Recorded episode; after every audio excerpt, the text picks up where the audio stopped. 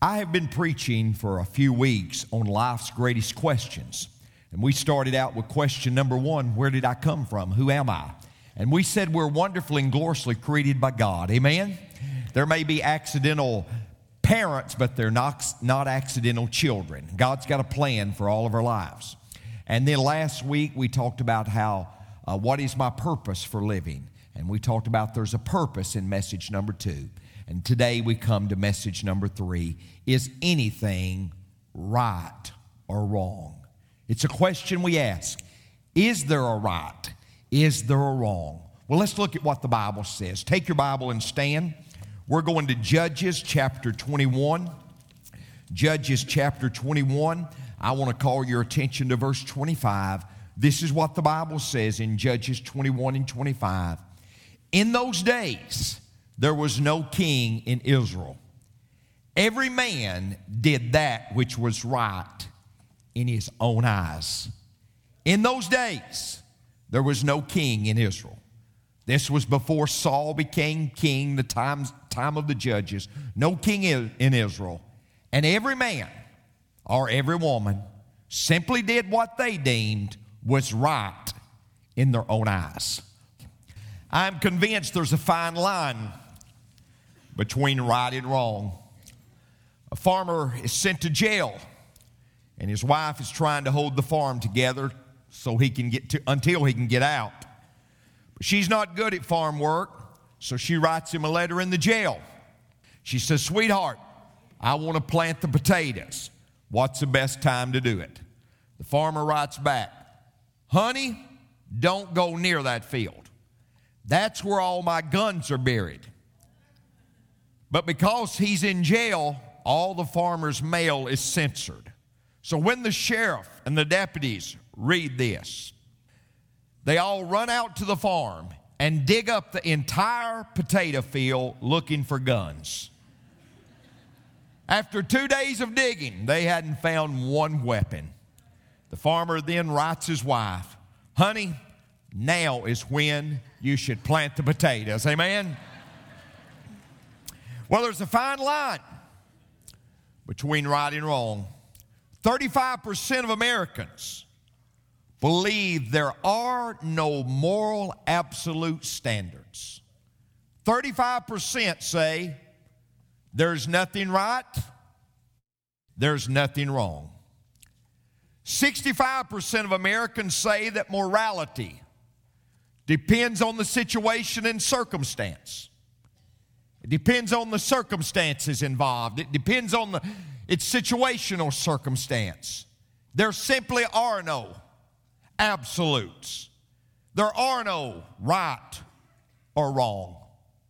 Now, in the story, folks, that I concluded, you've probably read that scripture that says, Every man did what's right in his own eyes.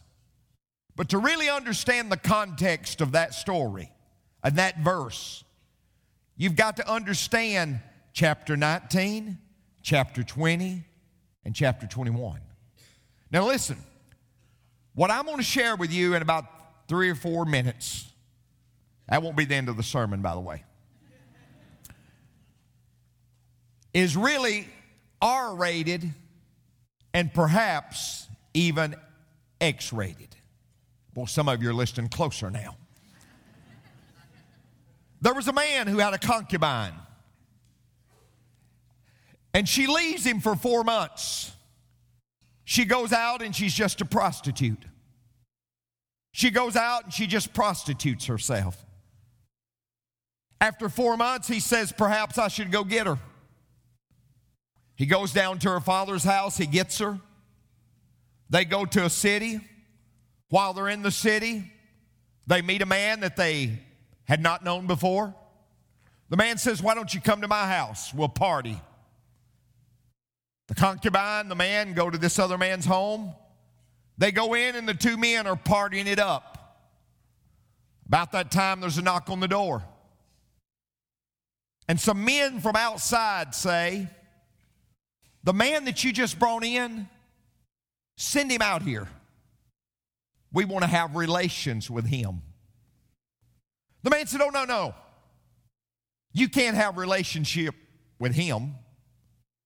But what about I just send his concubine out? And she's pushed outside the door. And from that night of dark to daylight the next morning, they rape the concubine. The man gets up the next morning after partying, being with his friend. He goes out and he says to her, Get up, we got to go. But he doesn't realize she's dead from the continual raping. He has an idea. He said, This is what I'll do. I'm going to chop her body up into 12 different pieces. And I'm going to send it to the tribes of Israel. And I'm going to share with them what's happened to this woman. I'm going to share with them how these men raped and abused her, and they'll be upset. So he does just that. He sends out her body. They open up a shoebox, and one gets an ear. They open a shoebox up, and one gets a foot. And they're irate. And they say, These men must be destroyed, they must be killed. But there's one tribe, the tribe of Benjamin, that says we've got to stand up for the men. And literally, they stand up, the Benjaminites stand up against the other tribes. And all the tribe of Benjamin is destroyed, but 600 men. And then the tribes have a thought. Well, all's left of the tribe of Benjamin is 600 men. They're going to cease to exist. So they need women so the tribe will continue. So then these tribes go to another tribe and they kill all the men, women, and children except for 400 virgins.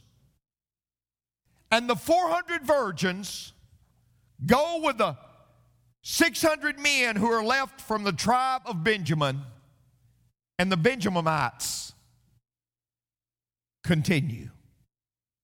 Here's what's so amazing all this gross sin goes on, but the Bible says every man, every woman simply did what was right in their own eyes. So murder goes on, rape goes on, adultery goes on, fornication goes on. A woman's body is cut up into 12 different pieces, but nothing's wrong because everybody simply did what was right in their own eyes. And, ladies and gentlemen, when right or wrong is left in the hands of humans, we're simply going to do what's right in our own eyes. That's why there must be a standard. And the standard, ladies and gentlemen, is not my opinion. The standard, standard is not your opinion. There must be a standard. And that standard is the Word of God. Because outside of the Word of God, men and women are left simply to do what's right in their own eyes, and there will be no absolutes. So, what we've got to decide, ladies and gentlemen, is this a good book or is this God's book? And if it's God's book, there is a right or wrong. If it's God's book, there is a standard. I want you to understand, I believe there is a standard because I believe this is God's book. And there's four reasons why I believe this is God's book. First of all, it's historically reliable. Now, the Bible was written by 40 different men over a 1500 year period on three different continents Europe, Africa, and Asia. in three different languages Greek, Hebrew, and Aramaic. It has 66 books, 1,189 chapters, 41,173 verses. And all of those men are saying the very same thing. You couldn't take 40 men out of this room and get them to discuss a subject and they would all say the same thing. But you take 40 men who lived some a thousand years apart and they're literally saying the very same thing. Why, Pastor? I'll tell you why. 2 Timothy 3 and 16. All scripture is given by inspiration of God. You've got to understand 40 men did not just write a book. 40 men were inspired by the Holy Spirit, and the Holy Spirit told them what to write. That's why the Bible correlates perfectly, ladies and gentlemen. And let me tell you something if it was written under the direction of the Holy Spirit, it's only going to be discerned under the direction of the Holy Spirit. Now, this is what I know we can't prove or disprove what's taken place in the past. All we can do is look at the evidence. Your children go to school. Your children go to school and they're taught about a Roman general by the name of Julius Caesar. Your children go to school and they're taught about a Greek philosopher by the name of Plato. Do you realize the earliest manuscript, and we only have 10, the earliest manuscript we have of Julius Caesar was a thousand years after he existed. Do you realize the earliest manuscript that we have of the Greek philosopher Plato was 1300 years after he existed? and we only have seven of those. But here's what's amazing nobody's trying to disprove that Julius Caesar lived. Nobody's trying to disprove that Plato lived. But here's what's amazing we have 5,300 Old Testament manuscripts. The earliest manuscript we have of the book of Revelation was 35 years after it happened.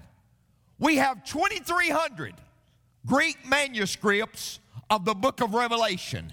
99.5% of the original document.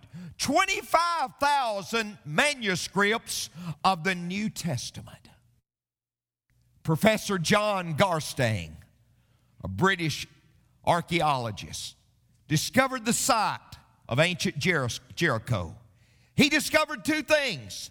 First of all, he discovered the walls of the city had indeed fallen so completely that the attackers were unable to climb up over the ruins into the city. Why was that so unusual? Walls do not fall outward. when they at- are attacked, they fall inward. But for the only time the archaeologists ever found in this case. The walls fell outward, just like the Bible said, because God made them fall. You read Isaiah chapter 45, verse 1. Isaiah said 150 years before it happened that the Medes would overtake Babylon and they would be led by a man by the name of Cyrus. That'd be like, folks, in 1860, a man by the name of President Lincoln said, in 2008, America will elect Barack Obama president. You say, Brother Benny, that's ludicrous. That's what happened in the Bible. Because, ladies and gentlemen, you historians, listen to me closely. I believe the Bible because it's historically reliable. Let me tell you something else. Not only is it historically reliable, it's scientifically realistic. It's scientifically realistic. Christopher Columbus, the founder of the New World. You know what? I wish your children could hear this. You know what Christopher Columbus, you know what his name means? Christ bearer. The first island that he landed on, you know the first thing he did? He installed a cross. You know what he named the island? San Salvador. You know what San Salvador means? It means Holy Savior. During the days of Christopher Columbus, they literally believed the earth was flat and that there would come a point that you'd fall off the edge. But Christopher Columbus didn't believe that because he knew what the scripture taught in Isaiah 40 and 22. It is he that setteth upon the circle of the earth. Christopher Columbus knew the earth wasn't flat. He knew it was a sphere because God said it was a sphere. For years, ladies and gentlemen, thousands of years, scientists believed that the wind blew in a straight direction. How did, but later, they discovered that it travels in currents, that the wind travels in jet streams.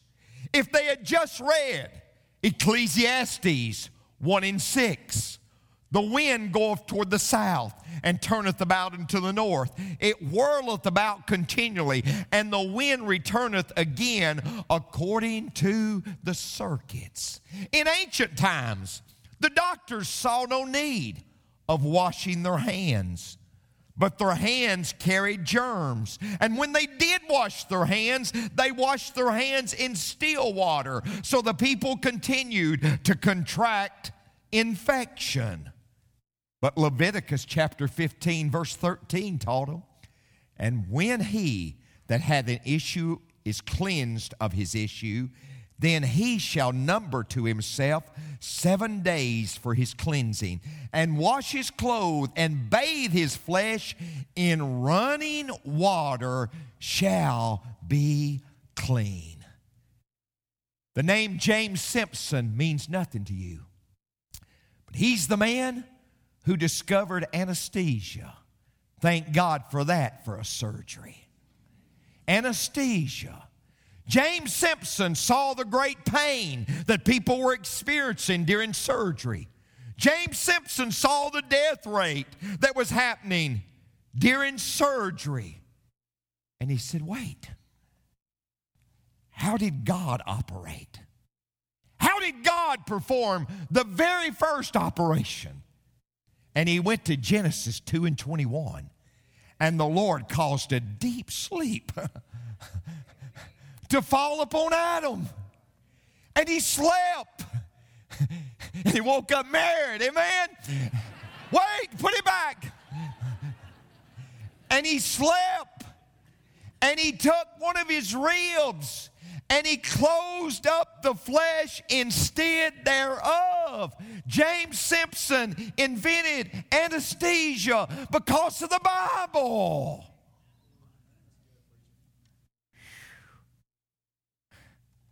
I got on a plane a few days ago. I flew.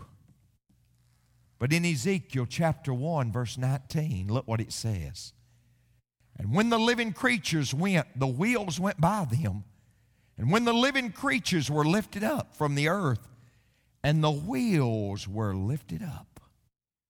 Ezekiel, in his terminology, 600 years before Christ, he said, I saw something going and the wheels left the ground. Don't you think anything's taking God by surprise? Let me tell you something, folks. I believe the Bible because it's historically reliable. I believe the Bible because it's scientifically realistic. But I believe the Bible because it's prophetically right. Prophetically right. Now, think about this. In Genesis, in Psalms 22 and 16, listen to this verse. For the dogs have compassed about me, the assembly of the wicked have enclosed me. They pierce my hands and my feet. You say, Oh, Pastor, I know what that is. That's an Old Testament prophecy of Christ being crucified. But let me tell you something. It was a hundred years later before the Romans even invented crucifixion. A hundred years later before the Romans even invented crucifixion, but the scripture is prophesying that Christ will be crucified. For 2,000 years, Israel had been scattered into 70 different nations. There was no nation of Israel. But Isaiah 66 and 8 said, That nation of Israel, it'll be born in a day. May the 15th, 1948, that land was restored. That language was restored. And Israel was born in a day, just like God said would happen. Daniel 12 and 4 said, At the time of the end, knowledge shall be increased. From 1900 to 1950, knowledge doubled in 50 years. Ladies and gentlemen, knowledge is doubling every six months right now. Every six months, knowledge is doubling. A few years back, I was blind as a bat. But now I stand here in the pulpit and I see Ray Bittrick sitting right back there. Thanks to something called LASIK surgery knowledge has been increased. Knowledge has been increased. Last Sunday morning, Pastor Taylor, Pastor Cameron stood tall. Well, Cameron didn't stand the whole time. but wait.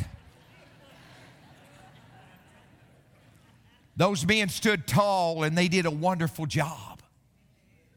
And I was thousands of miles away and could watch them preach the gospel because knowledge has been increased. Oh, ladies and gentlemen, I believe the Bible because it's historically reliable. I believe the Bible because it's scientifically realistic. I believe the Bible because it's prophetically right. See, ladies and gentlemen, what is right, what is wrong, it's not what you think, it's not what anybody else thinks, it's what God says. And I will report to you today the devil has rocked us to sleep with one word, and that word is tolerant. You've got to be tolerant of this group. You've got to be tolerant of that group. You've got to be tolerant. Oh, ladies and gentlemen. I want to say to my children, I want to say to my grandchildren one day, don't be so open minded that your brains fall out. We can't be tolerant of everything. If God says it's wrong, it's wrong. And if God says it's right, it's right.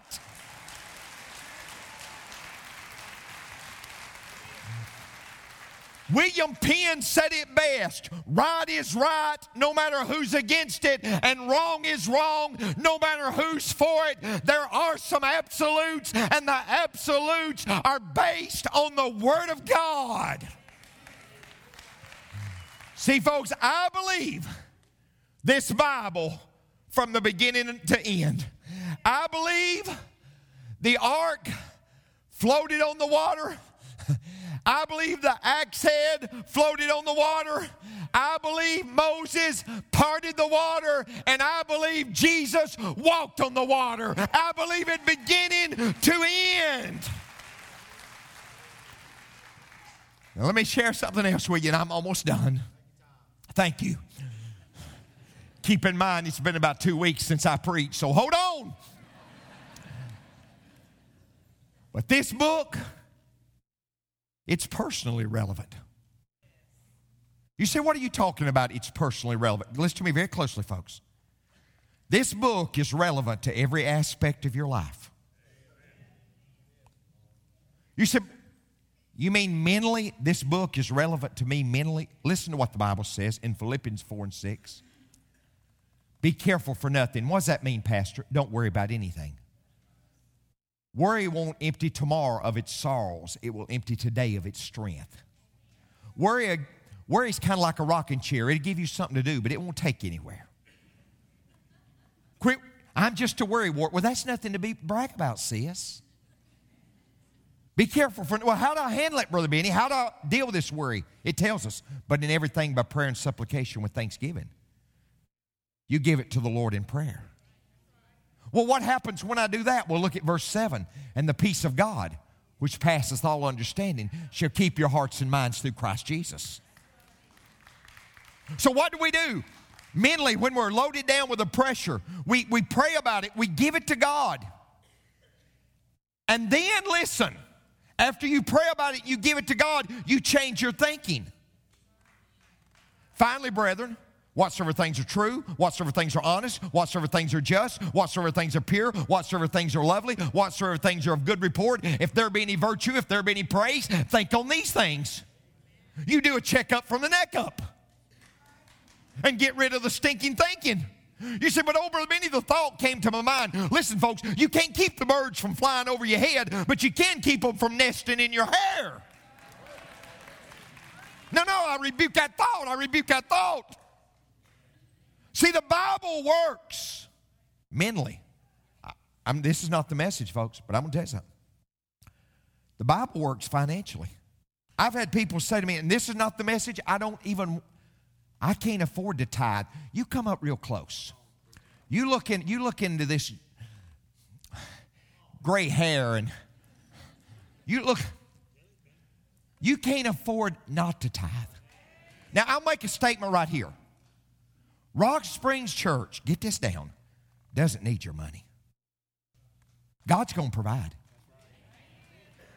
Do you believe that, Pastor Ben? Listen, I don't mean this in the wrong way. I wouldn't offend you. And please, if you take it wrong, you, you, you, you didn't get my heart in it. But I don't live off your giving, I live off my giving.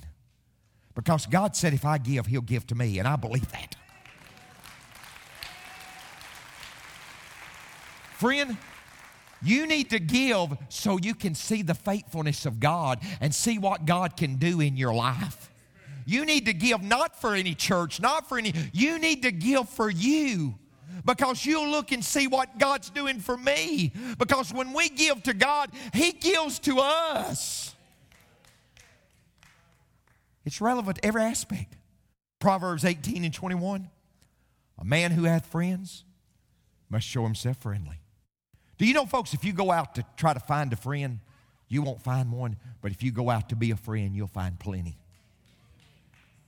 A man who has friends, I tell our staff on a regular basis, there's two attitudes. Every time you walk into a room, you've got one of two attitudes. Either here I am, or there they are. Here I am, or there they are. I know people that can strut sitting down. And our attitude should be there they are. Not here I am. There they are. And if you go out with the attitude, there they are, you'll have more friends than you can shake a stick at. But if you go out with the attitude, here I am, you'll be able to barbecue a squirrel and invite all your friends over for dinner and have food left over. Now, listen to me very closely. It works in your marriage. Husbands, love your wives, even as Christ loved the church. When you love your wife to the point that you die for her, don't tell me that don't work when you love her to the point you're willing to die. What woman would want to be married to a man who loves her so much he'd gladly die for her? Now, look, wives, submit yourselves unto your own husband. It's not hard to love a woman. It says, honey, I submit to you and I want you to be the leader of our home. Oh, but that woman, it's large and in charge. That really motivates you.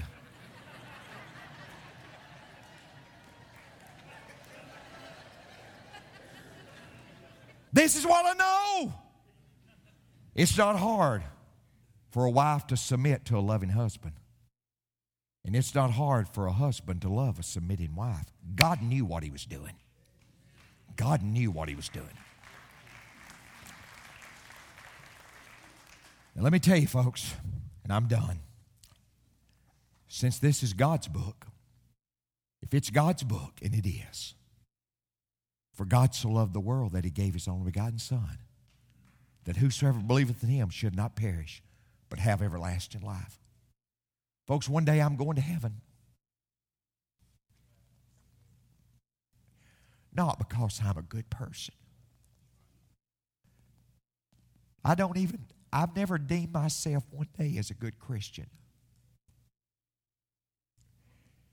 Every Sunday I preach, I think there's a lot better people out there I'm preaching to than I am.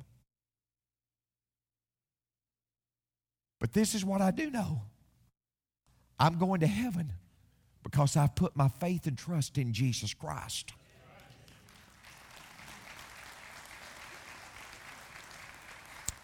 When I walk up before the Lord and He says, Why should I let you into my kingdom? Because I've been washed in the blood of the Lamb.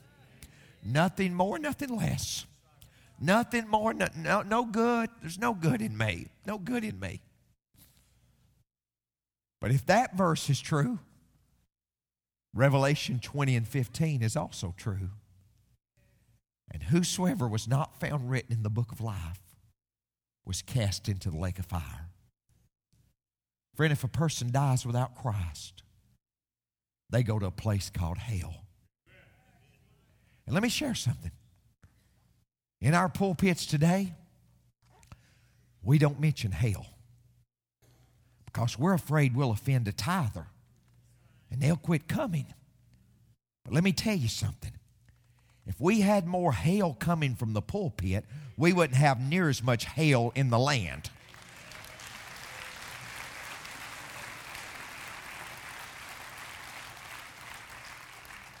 There is a place called heaven,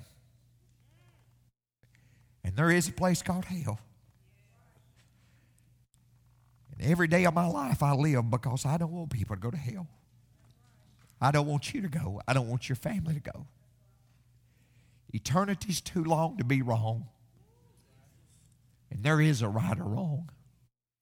And as our musicians are coming, this is the most important thing I'll say, and I'm done. I want to tell you how you don't have to go to hell. All you've got to do is acknowledge you're a sinner and believe that Jesus Christ died for your sin and confess your sin to Him. And friend, you'll be forgiven. That's what God's willing to. You said, but Brother Benny, you don't know what all I've done. It doesn't matter all you've done. you don't know all I've done. But God forgave me. It matters not what you've done. God's willing to forgive you, friend. It matters not. You say, but, but I've messed up so many times. It matters not. God said He'd forgive it all. Everything you've done, the Lord is willing to forgive you of today. You say, well, people may remember. They re- may remember, but God's willing to totally forgive you today, friend. And when you die, you can be assured you'll go to heaven. Today, listen to me very closely. Today could be the most important day you'll ever live because it's the day you ask God to forgive you. Today could be that day.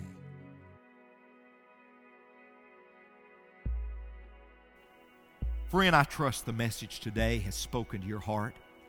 And if you've never accepted Christ as your personal Savior, I want to challenge you to do that today. It's the greatest decision you'll ever make. And I've often said it's as simple as ABC.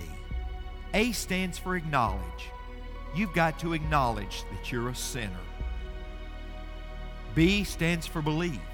You've got to believe that Christ and His blood was shed on the cross for your sin. And then C, you simply must confess your sins to Him. I want to encourage you right now to repeat a simple prayer with me.